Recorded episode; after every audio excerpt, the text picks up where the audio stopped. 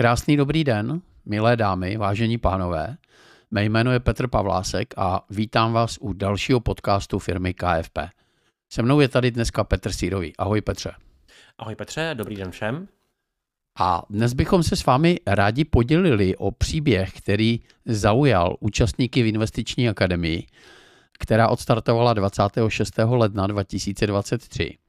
A my se tam vždycky účastníků na konci lekce ptáme, co je nejvíce zaujalo.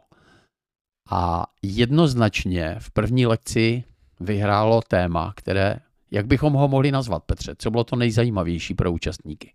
Pro účastníky bylo nejzajímavější u finančního plánování, že ten finanční plán je vlastně jednoduchý, že se dá dělat jednoduše, že se dá začít od těch jednoduchých myšlenek.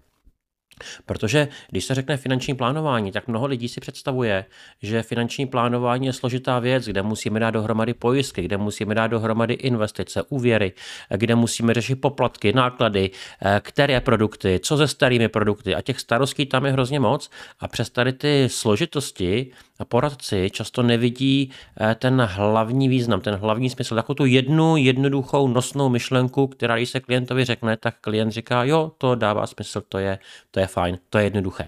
Takže eh, zaujalo účastníky jednoducho zdívat se jednoduše na finanční plánování, vidět to jednoduše, umět vypíchnout ty jednoduché důležité myšlenky. Je, je to přesně tak, jak to říkáš, to znamená dneska poradci, eh, kterým třeba klesají příjmy v hypotékách, tak se vracejí ke komplexnímu finančnímu plánování. Často říkají, ale my jsme to kdysi dělali, postupně jsme se od toho odklonili a zase se k tomu chceme vracet. A když bys měl říct konkrétně, eh, jak tu jednoduchost bychom vysvětlili, nebo co byl ten příběh? Eh, na jednom školení když jsem školil, to bylo eh, koncem minulého roku, tak mě přišel dotaz od jednoho posluchače, říká, co byste doporučili následujícímu klientovi. Mám klienta, který pracuje jako zaměstnanec v IT, dneska mu je 42 let, maká na 120%, pracuje víc než 8 hodin denně, musí se ohánět v šidí dovolenou a on by byl moc rád, aby tak za 8 let eh, mohl um, si dát trošku pohov. Ne úplně finanční nezávislost, jako ne, nepředpokládá, že by v 50 letech nedělal vůbec nic a už si žil jenom z kapitálu, a, ale tak, aby mohl pracovat ne na 120%, ale na 80%. A tak jsem se ptal, jakou měsíční částku by k tomu potřeboval, aby byl v pohodě a ten posluchač, ten účastník našeho kurzu říká, no kdyby měl 20 tisíc, tak by to bylo, tak by to bylo OK. No a tím pádem jsme to zadání od toho poradce nebo toho klienta převedli na jednoduchou úlohu, kterou už umíme řešit.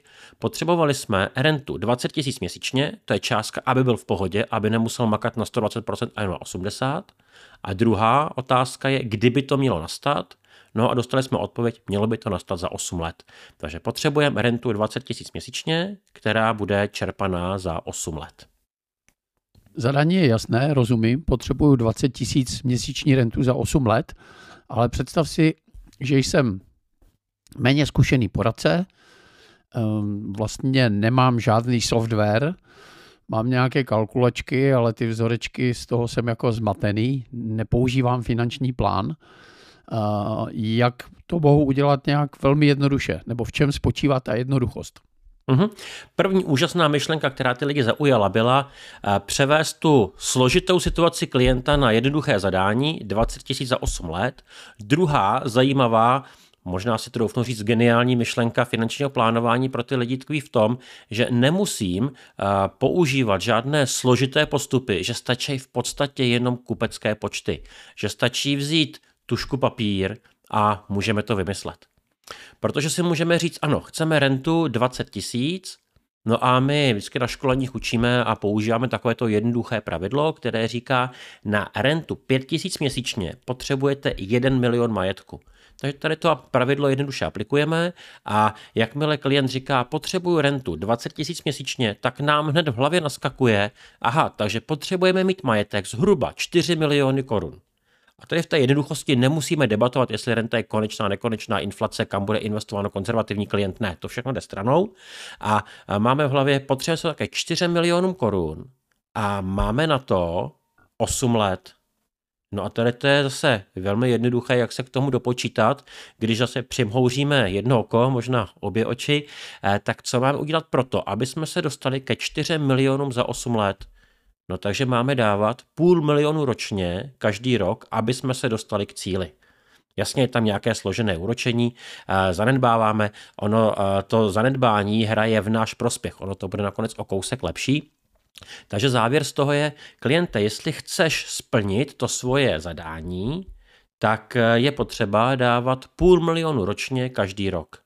No a přesně tady s, tou, eh, tady s tím řešením, tady s tím návrhem eh, mohl jít eh, poradce za klientem a když na tom školení, když to tam padlo a když jsme se o tom bavili, tak ten poradce říká, hm, třeba to je možný, on pracuje jako OSVČ, on fakturuje, fakturoval loni něco kolem milionu a půl až dvou, není úplně jako nulová šance, že by to nešlo. Možná dá půl milionu stranou, možná 300 tisíc, možná některý rok bude lepší, možná některý bude horší, ale vytýčili jsme cestu, řekli řekli jsme, kudy máme jít, co pro to máme udělat a na první pohled to vypadalo, že by to mohlo být reálné. To, co se poradcům na školení mimořádně líbilo, to byla ta extrémní jednoduchost, taková ta, uh, takový ten zdravý selský rozum. Prostě provedu pár kupeckých výpočtů a výsledek je na světě. Já, já sám vlastně takové zjednodušení používám, když se bavím u podnikatelů, kteří chtějí být finančně nezávislí za 3, 5, 7, 8 let, tak vlastně abstrahuju od složeného úročení, protože kolik mi to složené úročení udělá za 3, za 5 let, no v principu, když to pokryje aspoň inflaci, dneska ani to ne, tak, tak budu rád, jo. takže tam opravdu se dá počítat s tou logikou, kolik našetřím ročně a vynásobím to počtem let a vím, kolik tam budu mít. Ale ta realita je samozřejmě někdy složitější když se potkáváme s takovými klienty, kteří chtějí být finančně nezávislí za 15, 25 a 20 let, tak abstrahovat od složeného úročení už může být jako poměrně uh, chyba, anebo to nebude realistické, protože všechnu tu práci musím odedřít sám.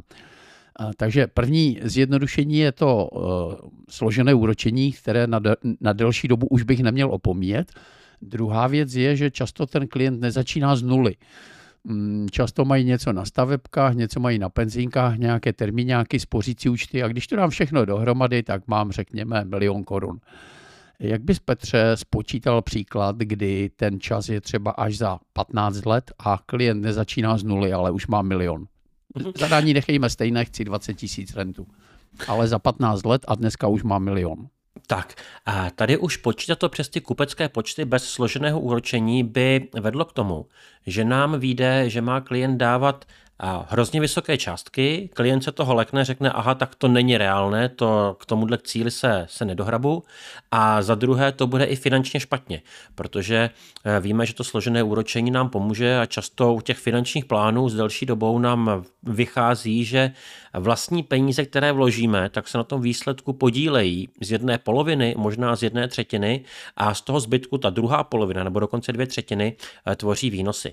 Takže tady už si potřebujeme pomoct s finanční matematikou a tady potřebujeme eh, tu úlohu rozdělit do následujících kroků.